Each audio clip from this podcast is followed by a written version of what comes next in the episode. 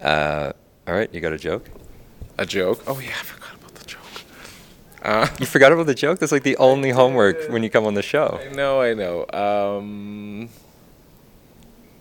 okay, can, can we? Can, let me think. Can we do the joke at the end? Maybe something, and then edit it to the beginning. Oh my god, I'm the worst. Okay, a joke. like I have this weird like, it's okay. It's like this, this weird joke my mom always tells. She like thinks it's so funny. Well, she also has like this same as me, like the memory capacity like Dory from Finding Nemo, hence forgetting the joke. Um, so she like literally always tells the same joke. Like it's like her first time for her.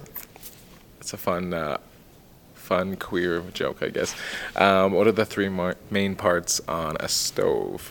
And she always thinks she's telling it first. So I'm like, I don't know, mom. I've heard it before. Um, what is it? And she says it's the lifter, the leg, and the poker. So it's just like I learned that from a lesbian.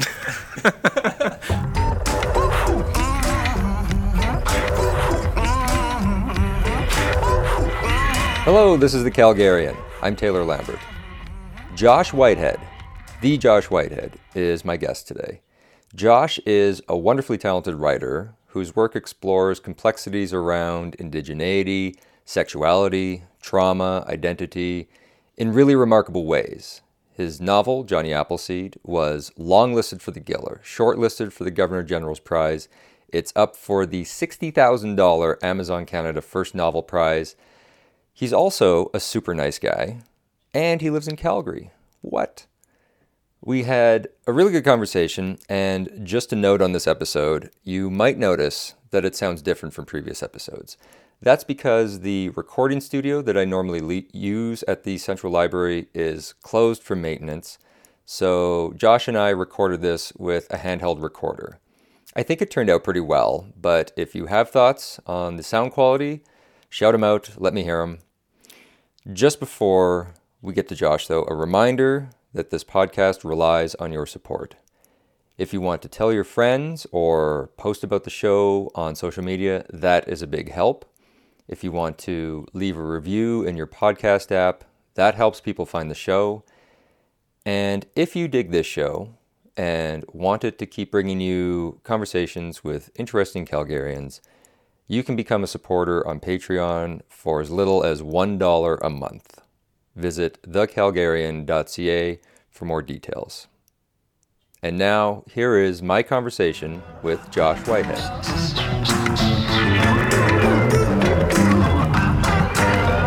I gotta say, for like pulling something out of your ass at the last second, that was a pretty good joke. oh, I thank you. I thank you. See, I, I did rehearse. I just wanted to give you some anxiety. This, this was all staged, okay? Oh, you're being punked. You, you know what? I think you're probably forgiven for forgetting about the joke because we were supposed to record this like two weeks ago or three weeks ago or something, first time, and uh-huh. that's when I told you to bring a joke, and so you, you, you know, you just forgot about it. Yeah, that's okay. And I've also been like putting on the run around, so sorry about that. But it's been a busy three weeks. Travel It's fine. You're you're a big shot. You got to travel overseas and stuff. So overseas, surviving jet lag, surviving Game of Thrones. So okay. So when I told people that you were going to be on the show, I got two very distinct reactions from my friends and people I talked to about the show. Uh, it was either I've never heard of Josh Whitehead, or I fucking love Josh Whitehead. I'm very polemic. There's absolutely no in between there. It's like people either do not know who you are and don't know your work, or they do and they think you're fucking amazing. Oh, I thank you. And I, I get the same reviews from both of my books. Um, so like when I wrote Full Metal, which is a book of poetry, people are like, Josh, this is these are like this is, sounds like prose or prose poems, and I was like, okay, so I'll write a novel. I wrote a novel, and apparently it sounds poetic. So I'm very polemic in everything I do. I think you love it or you haven't heard of it, or as some of my critics say, they really like hate the fact that Jonny Appleseed has no plot. Um, so, uh, and I agree, it doesn't really. It's just kind of this like cyclical fever dream, as my publisher put it. So, I, I think I create a lot of polemics as I kind of move through the world. Cyclical fever dream sounds about right, but we should probably set this up for people who don't know who you are. So you are a writer, and put it in the most broad terms, and you can correct me if I'm wrong. I would say that your work generally explores the intersection of indigeneity and sexuality. Is that is that fair? For the most part, yeah, I would say that those are the two main kind of um, structural bones to it. Yeah. And you are, I would argue, you're probably one of the most important writers right now because nobody is nobody that I know of is writing what you write about in the way that you write about it. Like I think it's you're covering very unique ground in a very unique way, and so you've written two books. Uh, so maybe just give us the overview of what those two books are. You already mentioned uh, a book of poetry and a novel. Mm-hmm. So tell, tell start start with uh, Full Metal and Indigiqueer. So Full Metal Indigiqueer um, is this kind of I guess people have been calling it experimental. Um, for me, it's just kind of the, the normativity of my kind of modes of thinking. So it's a book of poetry, which is, um, in its gist, kind of about the cybernetic trickster, whose kind of code name in terms of digital language is the protozoa, uh, or Zoa for short and Zoa's this character who's like lived with me for like the longest amount of times. Um, so it's always kind of been my like login handles. Um, I always make this joke that Zoa has been like a Neopet. He's been an orc in World and Warcraft. Uh, so he's kind of like yeah, always kind of been with me as a kind of a, a character and a, almost like a pseudonym almost, I guess I would say.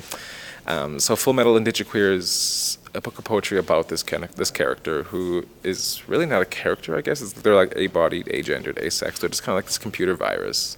Um, and I crafted them thinking of three primary tricksters. Um, so Nanabojo, which kind of comes out of Algonquin, Anishinaabe, um, peoples. So it's kind of this like this trickster figure that has the ability to kind of transform between genders and sexes. Um, so can kind of move freely between that, which for me was like a very kind of queer pedagogy and also kind of a queer modality um, within the creation stories or trickster stories. Um, and then it also kind of incorporates uh, Iktomi, who is a trickster spider from the Lakota peoples. So basically, Turtle Island was at least how the Lakota see it. Um, this trickster spider, which is fundamental to their ways of being, but that would kind of branch out and make these kind of webs across across Turtle Island or North America.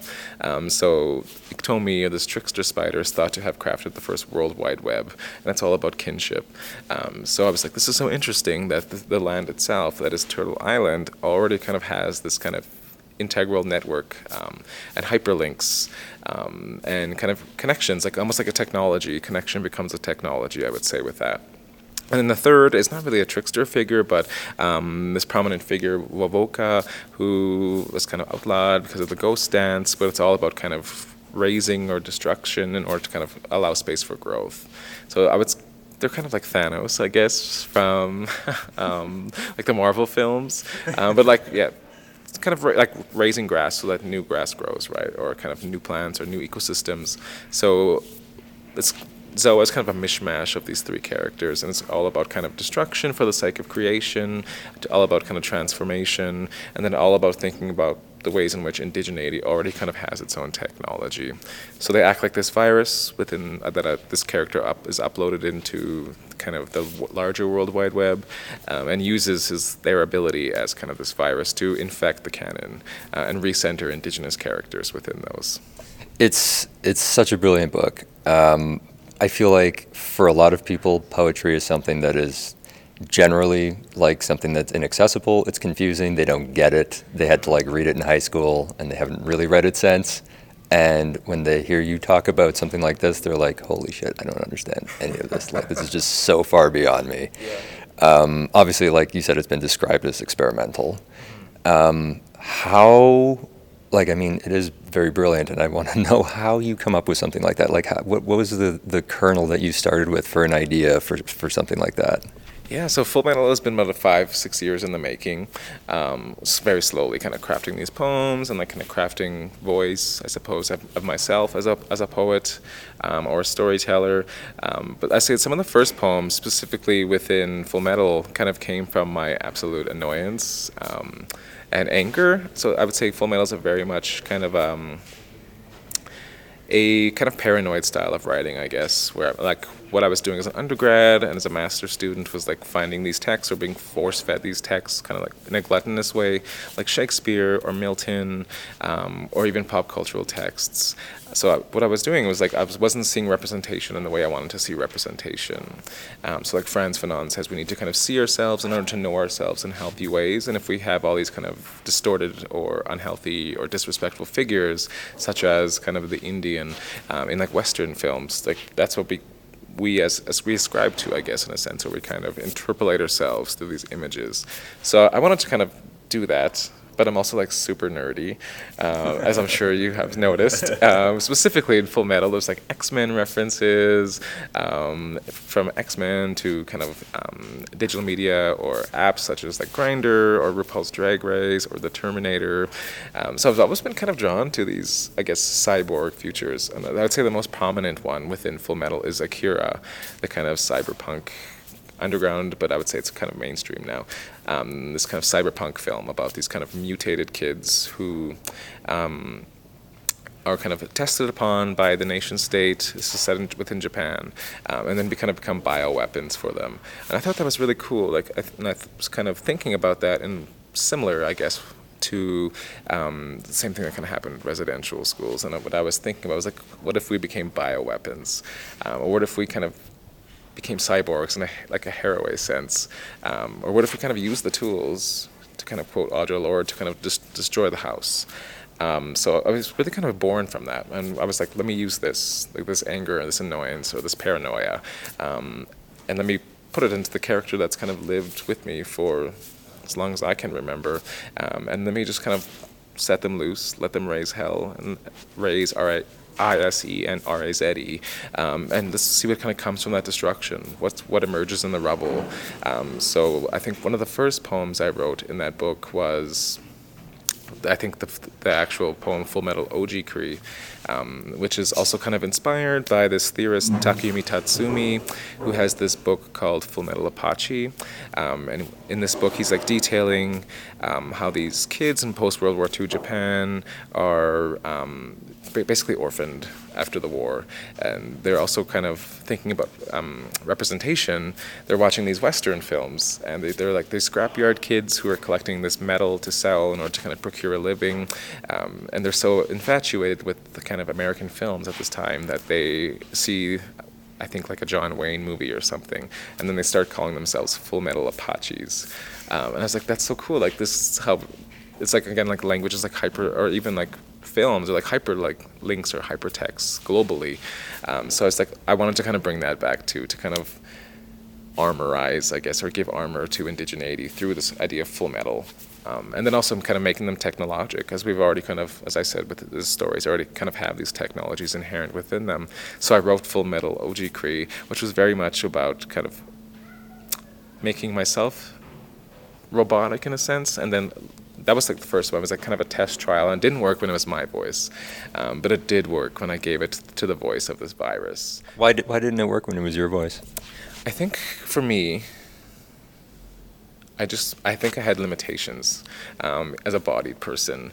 Um, so it was maybe it was a little more Arnold Schwarzenegger Terminator than it is um, something like Blade Runner, um, or than it is something like girl with a dragon's tattoo. These different abilities. So when I was giving it to myself, this voice, this poetic voice, it just didn't work because I couldn't find the right language, or I think I had limitations of the body. So then when I kind of gave it to this viral figure, I suppose. I, I just felt like I could do so much more. One, because it wasn't a bodied figure. Two, because the voice was in my own voice. It was a kind of a character. Um, and three, because it was someone was a figure that was so imbricated with me that it was an essence of me, I guess, as, uh, the essence of my voice, but it was able to kind of take it further or kind of mutate it even more. Before we go on to Jonny Appleseed, there's one more thing I want to talk about this book, and that's uh, the Lambda nomination. So, Full Metal Indigiqueer was nominated for Lambda Award in the trans poetry category, and you withdrew yourself from consideration. Can you talk about that? Yeah. So Full Metal was put forward um, by Talon Books and then accepted by the Lambda for for this kind of trans poetry categorization. And I understand through the lambdas that you don't actually have to self-identify um, within the categories. It, work just kind of has to be about that. And there was a couple of things that was one I think of myself like I think when we like put breath to language or the act of orality, you're already kind of entering into a space of community self-care or community ethics. Um, so when I'm when I was writing Full Metal and when I perform Full Metal and what I want Full Metal to do is kind of be an ethical sense of community care. One for Indigenous peoples, um, a second one queer, two-spirit Indigenous peoples, and then three the larger kind of LGBT communities. Um, and then, so when I was put forward for this, one, I didn't feel comfortable being in it. My character, like I said, it really has no body, no no gender, no sex or sexuality. They're just this virus. Um, Another reason I think a lot of times people will like Google the term two spirit and it'll be like someone who houses like a masculine and feminine spirit. It's so much more than that.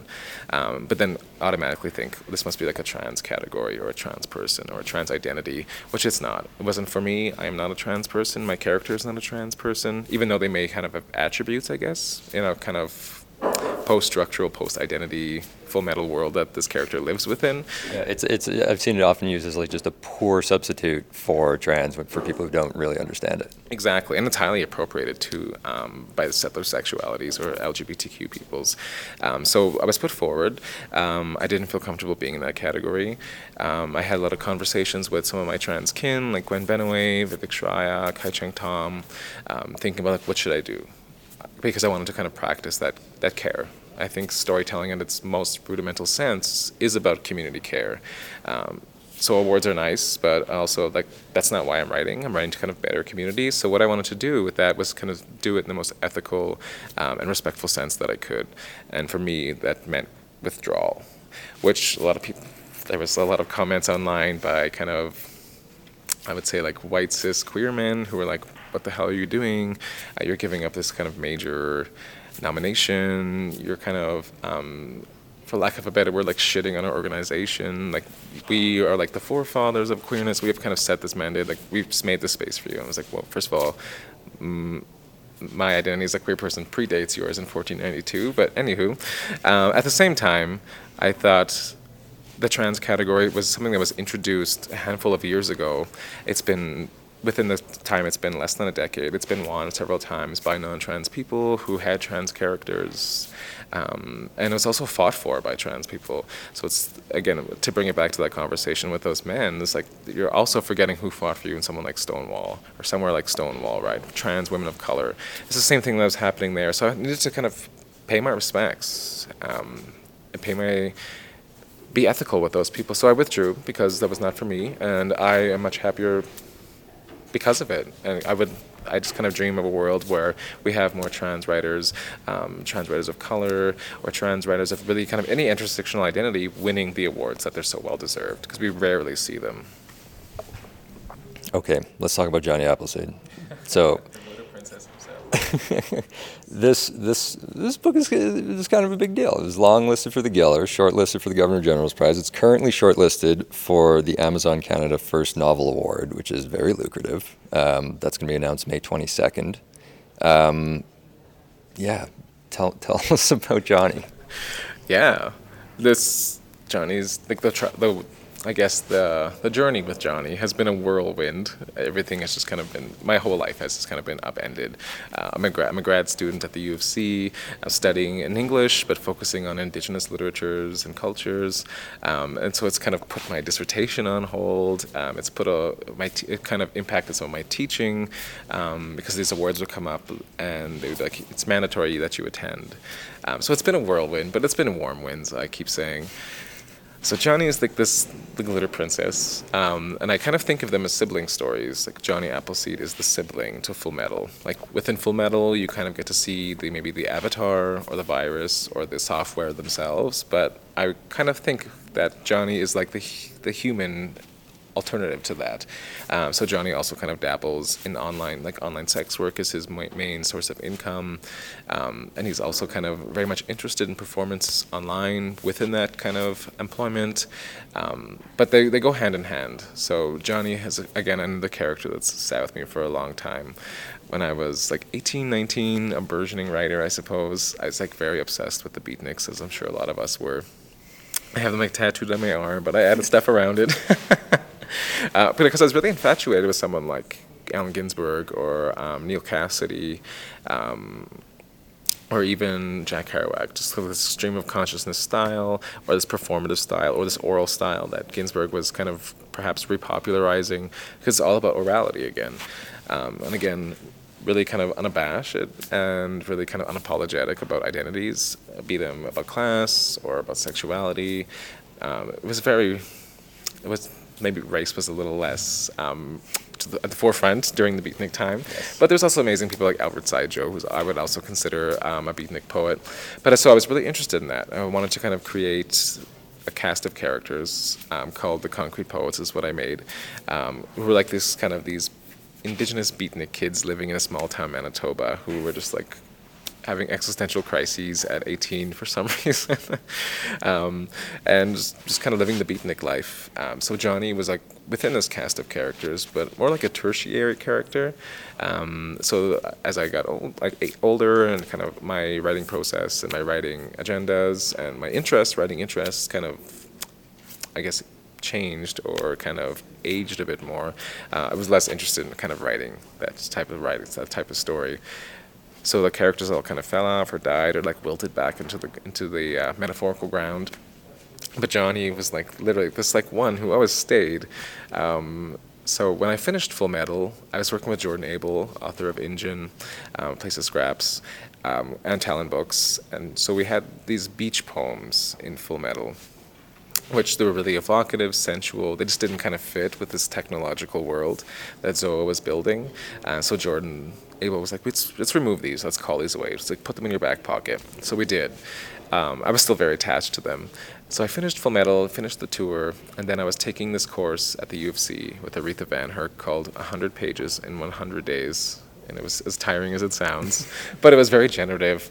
Um, so I had to kind of come up with a short story uh, as a proposal for the class. So I just thought, let me take these beach poems and I tried different kind of characters, um, different identities, different ages, and then it was just like it was with my insomnia ability, I guess.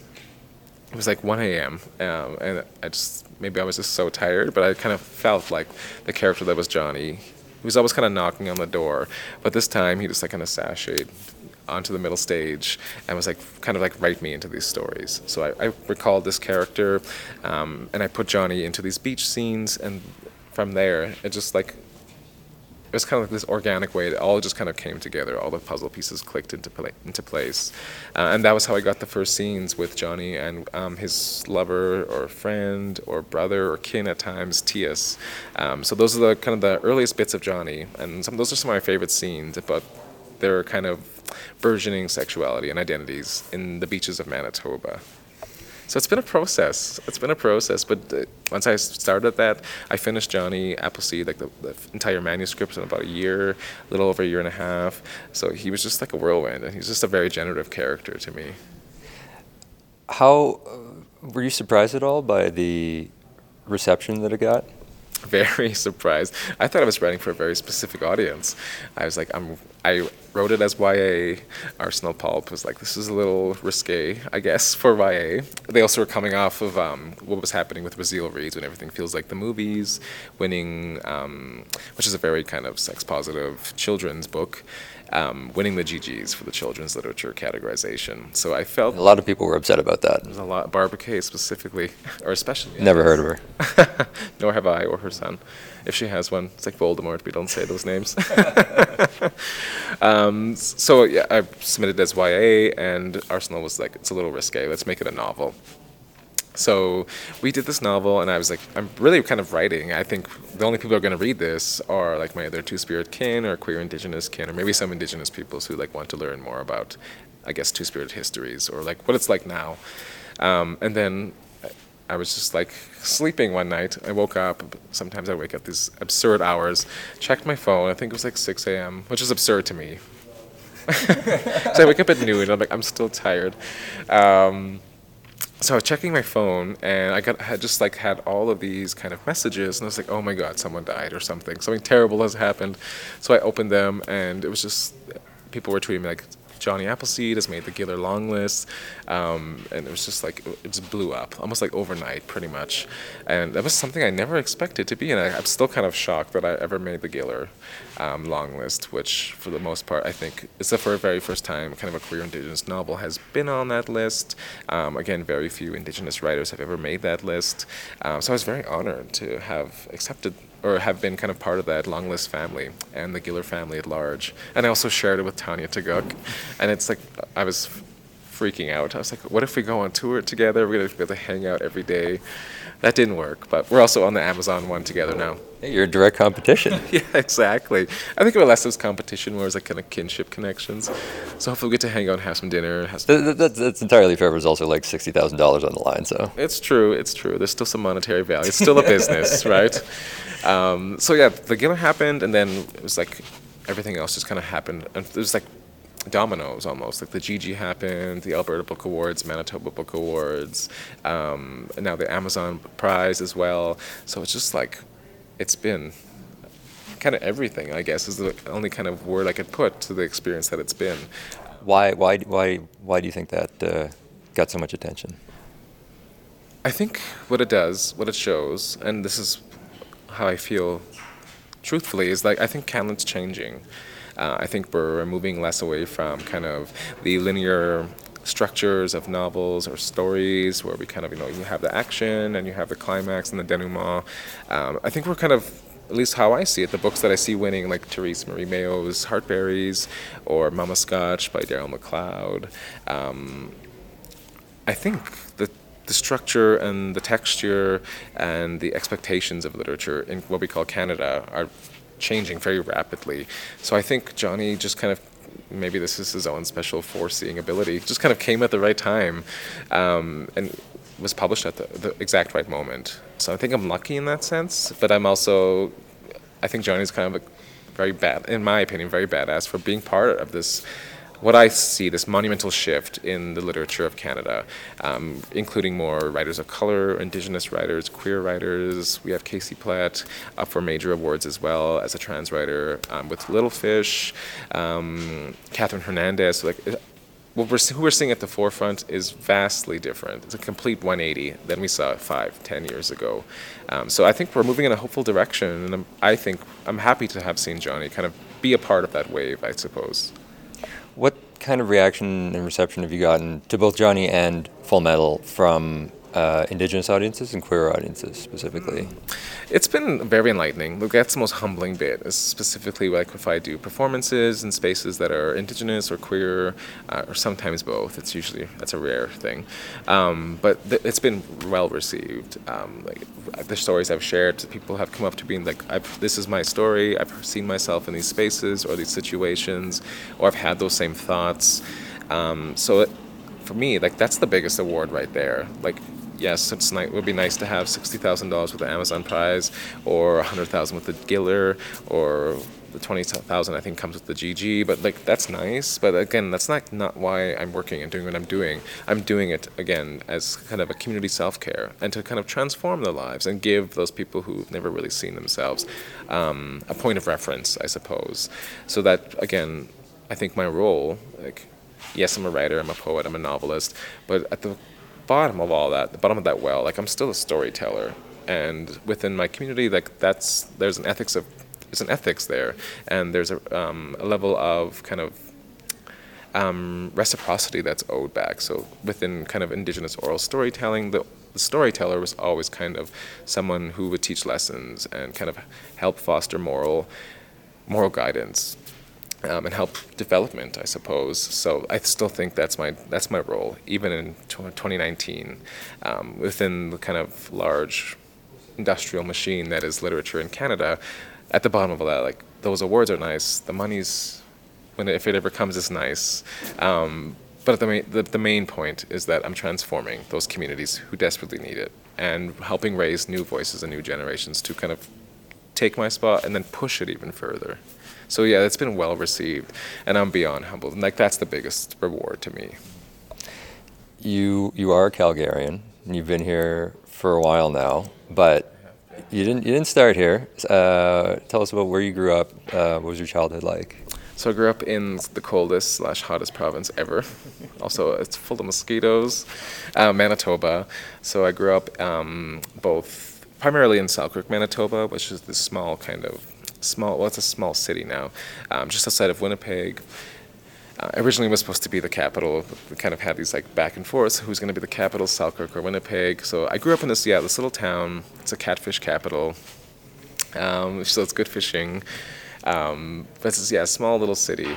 Uh, so I grew up there. I grew up also spent a lot of time on my reservation, Peguis First Nation, which is about two hours north, uh, and then Winnipeg is also kind of where I kind of became into myself as a creative person. Winnipeg is a very lively and beautiful kind of creative hub.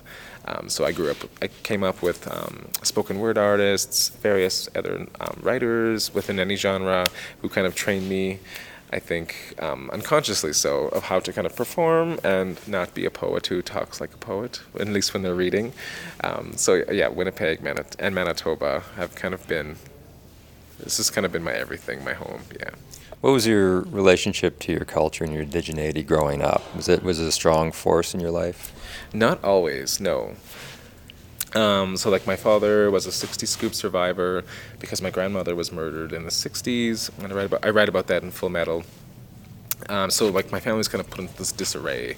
Um, my father really was kind of put into this non indigenous family and then was kind of put into foster care um, and lived as a homeless person. Uh, and then my mother, she grew up on, on the reservation in Peguis. Um, but again, when we kind of they moved to the cities and more urban centers, we kind of there was like this kind of segregation, obviously, that happened. Um, so growing up, I would kind of I, am a little more. I think I'm white passing compared to some of my family members. So I would always be. And this is something that Jonny also struggles with is like you're too white to be indigenous, and then you're too indigenous to be white. So I was always in this in between space, and then also Manitoba, specifically Winnipeg, has a very dense indigenous population. Um, and within that population, there's a lot of poverty and homelessness. Um, so I just, I just remember as a kid, I was like really I think at this kind of disjuncture between identities because the indigenous students obviously were treated one way and the non-indigenous students, primarily white, were treated another way, and I, I, could see that, and then I could also could sense that I could move between the spaces, code switch almost. So growing up as a kid and as a teenager, I kind of disassociated myself with that. I just had a lot of shame, kind of revolving around this idea of like the Indian or indigeneity. Um, and I think it's because I, I also wasn't being we weren't talking we, we talk about it we go to things like ceremonies and whatnot but as a family unit we wouldn't talk about kind of the trauma that was undergirding all of that which was like yeah residential schools the 60s scoop uh, missing and murdered indigenous women my grandmother being part of that um, or also my mom's own experiences with it as well which is a different kind of gendered inverse. Um, we didn't have those difficult conversations. So i was my later later teen years or early 20s was like when I kind of started to kind of come back into myself, call into myself, and that kind of came from um, taking a course actually with Trish Salah, um, this amazing kind of transliteratures and cultures course where it was like the very first time I was introduced to that term two spirit. And then I, I was thinking about it a lot and researching it and reading about it. And then once I claimed that it was like that was kind of what called me back in, called me home. Um, so like this idea of like coming out calls me home, and I thought that was kind of like beautiful.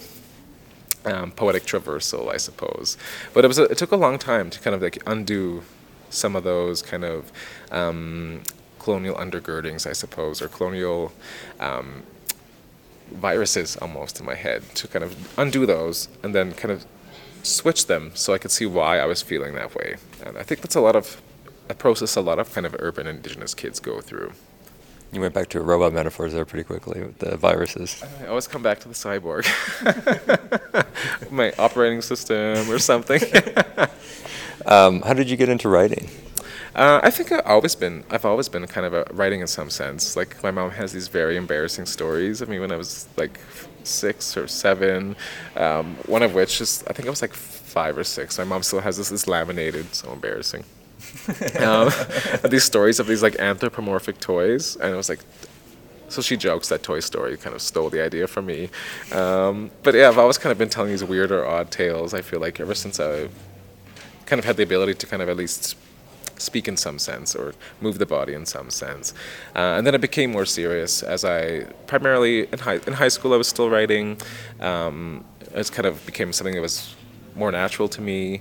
Um, what kinds of things were you writing? Were you like writing poetry for yourself, or writing poetry, writing short stories? Um, a lot of I was just nonstop taking English courses. I was like, I could take science or math, but I have a smartphone, so like, I literally can't do math. Um, or like I can do some basic math, but I'm very bad at it, and I just never had the capacity for science. I can't memorize to save my life, so I would just like overload on English. So I took a lot of like um, I took a journalism course. Um, so in high school, I was doing a lot of writing a little bit of everything, terribly so, but kind of like finding where I was comfortable in. A lot of your work obviously has to do with sexuality. When at what point do you think that was something that became a factor in your work? When when did that become something you started exploring? Hmm, good question. I think my early to mid 20s. Like, I, so like I came out when I was like 22 or 23, but knew prior. Um, but like that opening of the floodgates, I think, is really what. Uh, once that happened, and that I have always kind of said writing kind of saves you from yourself, or it's almost like an exorcism almost, um, in a sense. So once I did that, the best way I could learn about or figure out about me was through the act, the act of writing. Um, so like once that kind of that um, coming out process happened was when all my writing in a sense shifted to think more so about how the body and the identity was always kind of imbricated within any type of mode of storytelling um, and that's when i think my writing really kind of shifted because as I said earlier, as I kind of came out, I kind of came in at the same time. So these two identities were intersecting, um, and writing was kind of yeah the mirror or the generator that I used to really kind of unpack that for myself. Do you think going forward you're going to continue to explore those intersections, or are you, or are you looking to like oh, I've, I've done enough with this? I'm going to start writing about something else. Yes, I'm working on a maybe just like a straight cyborg story. I don't know. It could happen. It could like I mean uh, I'm always down for some cyborgs. Um, so I'm working on a new book right now, which is tentatively titled Making Love with the Land. So that's coming out with Knopf Canada, hopefully in about 2021, early 2021. Hoping to have a draft done by the end of the summer. It's not going at the speed I'm hoping. Um, so this book is, I think I'm always going to be imbricated within those identity categories because I think as a, a BIPOC writer, as a queer writer, or really anyone who's a disempowered writer in any sense, um, doesn't have the ability to like disassociate themselves from like the body never really leaves the work. Like I could never go uh, write about like the, the, the architecture of this building, um, the Calgary Public Library, but if I did, it would have to be through my own body like the pro so that's always like a lens for me so i think it's always going to be there but at the same time the, at least with this new book it's not taking it's not the the, the focal point, I suppose. Um, so this new book is kind of exploring things like mental health.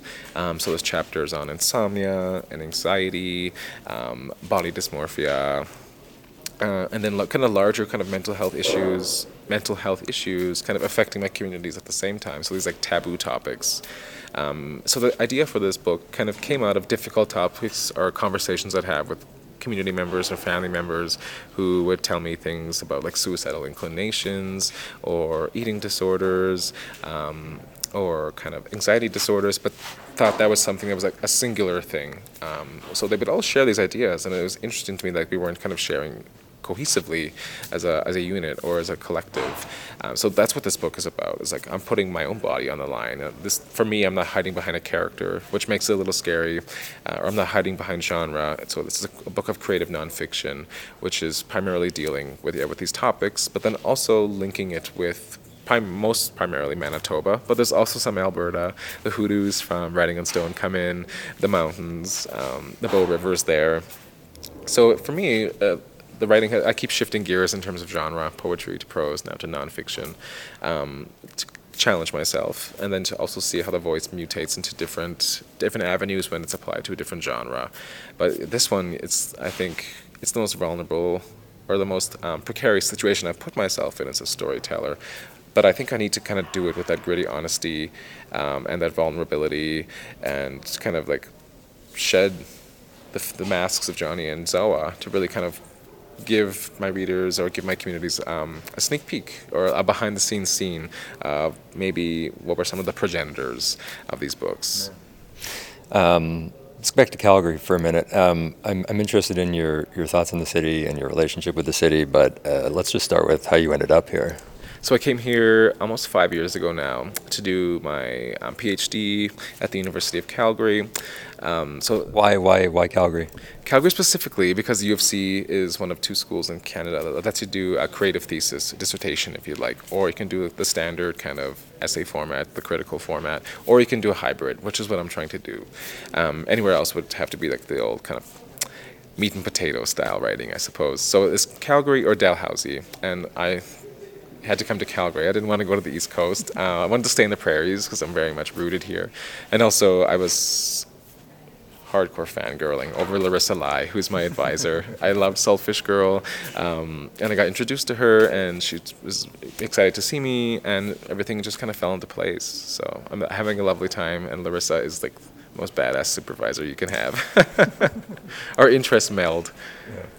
So, what did, had you been to Calgary before? Had you visited or anything? I have. Um, speaking of being new, I would always come for the Calgary Comic Expo, uh, and I was like, I love the city. It's so fun.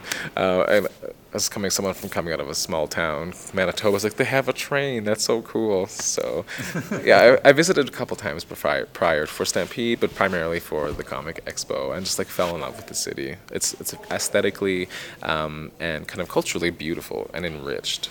Oh, s- say more about that. I got. I want to know about that. So I've heard very few people would describe Calgary as an aesthetically beautiful city. I th- well, I so I live. I live. Maybe it's 'cause where I live right now, but I live in Dover, um, so I'm on the hill. Um, so I just kind of walk onto the hill, and I get this kind of beautiful kind of um, view. So like the mountains are in the skyline, um, the city's right there, the sun sets right right there behind those mountains, and it's just like this. Most, it's a very aesthetically pleasing space to live, um, and it's full of greenery. And then I also, it's right. I live within forest lawn also, so it's kind of encaptured within that. So I live in this kind of highly um, populated BIPOC space, which I love. Gives me my small town feels. I love the Walmart where you have to. I don't, love that, but when you know when you go to Walmart when you have to pay the one dollar to use the card, like you know you're in like a, a beautifully culturally rich space that's going to be full of people who are like BIPOC people. So I love that, um, and I know. I just I, I guess maybe because I am from the prairies, everything's flat. Um, Winnipeg really has like the downtown is meh, I guess. so I think yeah, for me, I, I love. I think Calgary is aesthetically pleasing Okay. because of this because of the city, but also because of the surrounding surrounding um, ecosystems and land bases as well. You also said culturally um, beautiful, and I'm interested. In, as somebody who's a writer and an artist, um, how do you how do you relate to the city culturally? Yeah, so I think I've learned most about myself as like like I came to Calgary, which is um, Mohkinstsis, Blackfoot Confederacy. Um, and heavily populated by Blackfoot peoples here on Treaty Seven, and I this is where I came to like learn Cree in the Blackfoot territory, um, which I did. Um, so it has again a kind of this dense, beautiful population of indigenous peoples, um, primarily Blackfoot again, and it also has all the kind of bordering um, sovereign nations or reservations around it as well, like uh, Tsuut'ina, Kainai. Um, so I, I love that. I, one of my favorite things to do, me and my is like let's go. Our date nights are always at Grey Eagle Casino, just in Tsuut'ina territory. Um, but I, I, I think I learned most about myself as not only an indigenous person, but as a, a Cree and Ojibwe person here outside of my territories. Um, because I've had I've had amazing conversations and made amazing friends and kin with kind of the Blackfoot Confederacy and the peoples within it as well. And the, the funny story is like the fact between Blackfoot and Treaty Seven and Cree along the plains, like we were actually supposed historically we're enemies. Um, so we were like warring nations. We were two of the largest within Canada. Um, so it's funny to me that we have these beautiful relationships, and we're like a lot of my Blackfoot friends go to Winnipeg, and I came here, and like I learned so much about being Blackfoot in the Cree space. So I I love that kind of like cross-cultural blend, I suppose, and the kind of the mending kinship systems we have as warring nations. Yeah. Um, University of Calgary has a, a really good English program, as you said. I'm interested, um, outside of that, in your views of the city's literary culture and literary spaces. Hmm. So between the two, I do think Winnipeg has a better kind of creative because everything's central. What I love about Calgary is everything's sprawled. Um, so it's a huge city. I think it's like third or fourth largest in Canada, but it feels like a small town because everything's in pockets. Whereas like Winnipeg's really condensed.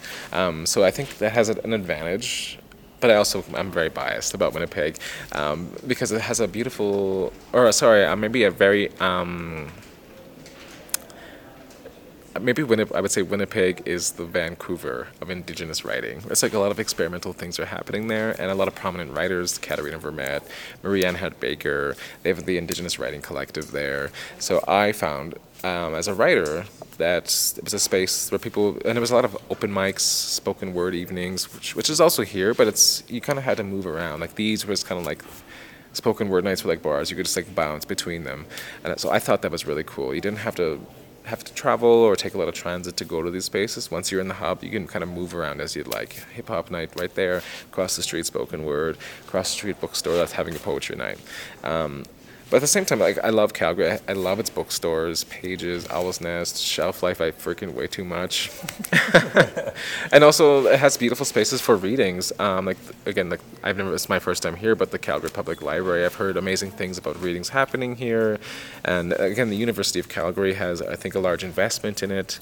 Um, as someone who sat on the board for the Calgary Distinguished Writers Program, bringing in writers in residence, our current Liz Howard, our forthcoming Sharon Paul Rupri, but then also bringing in the kind of the big names as well. Um, and then also Larissa Lai's TIA House also brings in amazing writers. So I think Calgary, what I love about Winnipeg is it's very grassroots, but Calgary has the income and the social capital to bring in big voices and to bring in new and exciting voices at the same time to have these amazing conversations. And it, maybe that's also a blessing. It's kind of happening like kind of um, starways all across the entire city of Calgary. So I think it's accessible too. If you can't move across from the northeast to the southeast, there's still something always kind of happening. Um, so I think yeah, Calgary has a beautiful creative writing scene, a creative arts scene.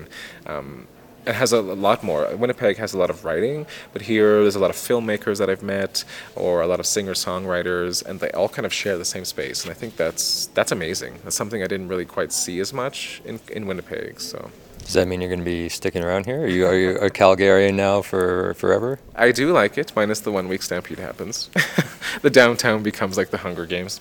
That's a good time to go to Winnipeg. Yeah, exactly, visit. Um, I, but I, I love Calgary. Like, ideally, I would like to stay here.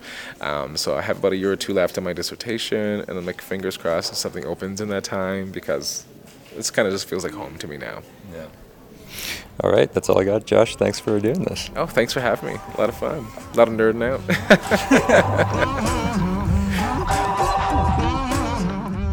that's it for the show. Big thanks to Josh Whitehead. You can and should buy his books at your local independent bookstore. The Calgarian is hosted and produced by me, Taylor Lambert. Theme music is Dandelion by Ghostkeeper. If you like this show, please feed and water it by telling your friends, by leaving a review in your podcast app, or by contributing a buck or two a month on Patreon. Visit thecalgarian.ca and find me on Twitter at ts underscore Lambert. Thanks for listening.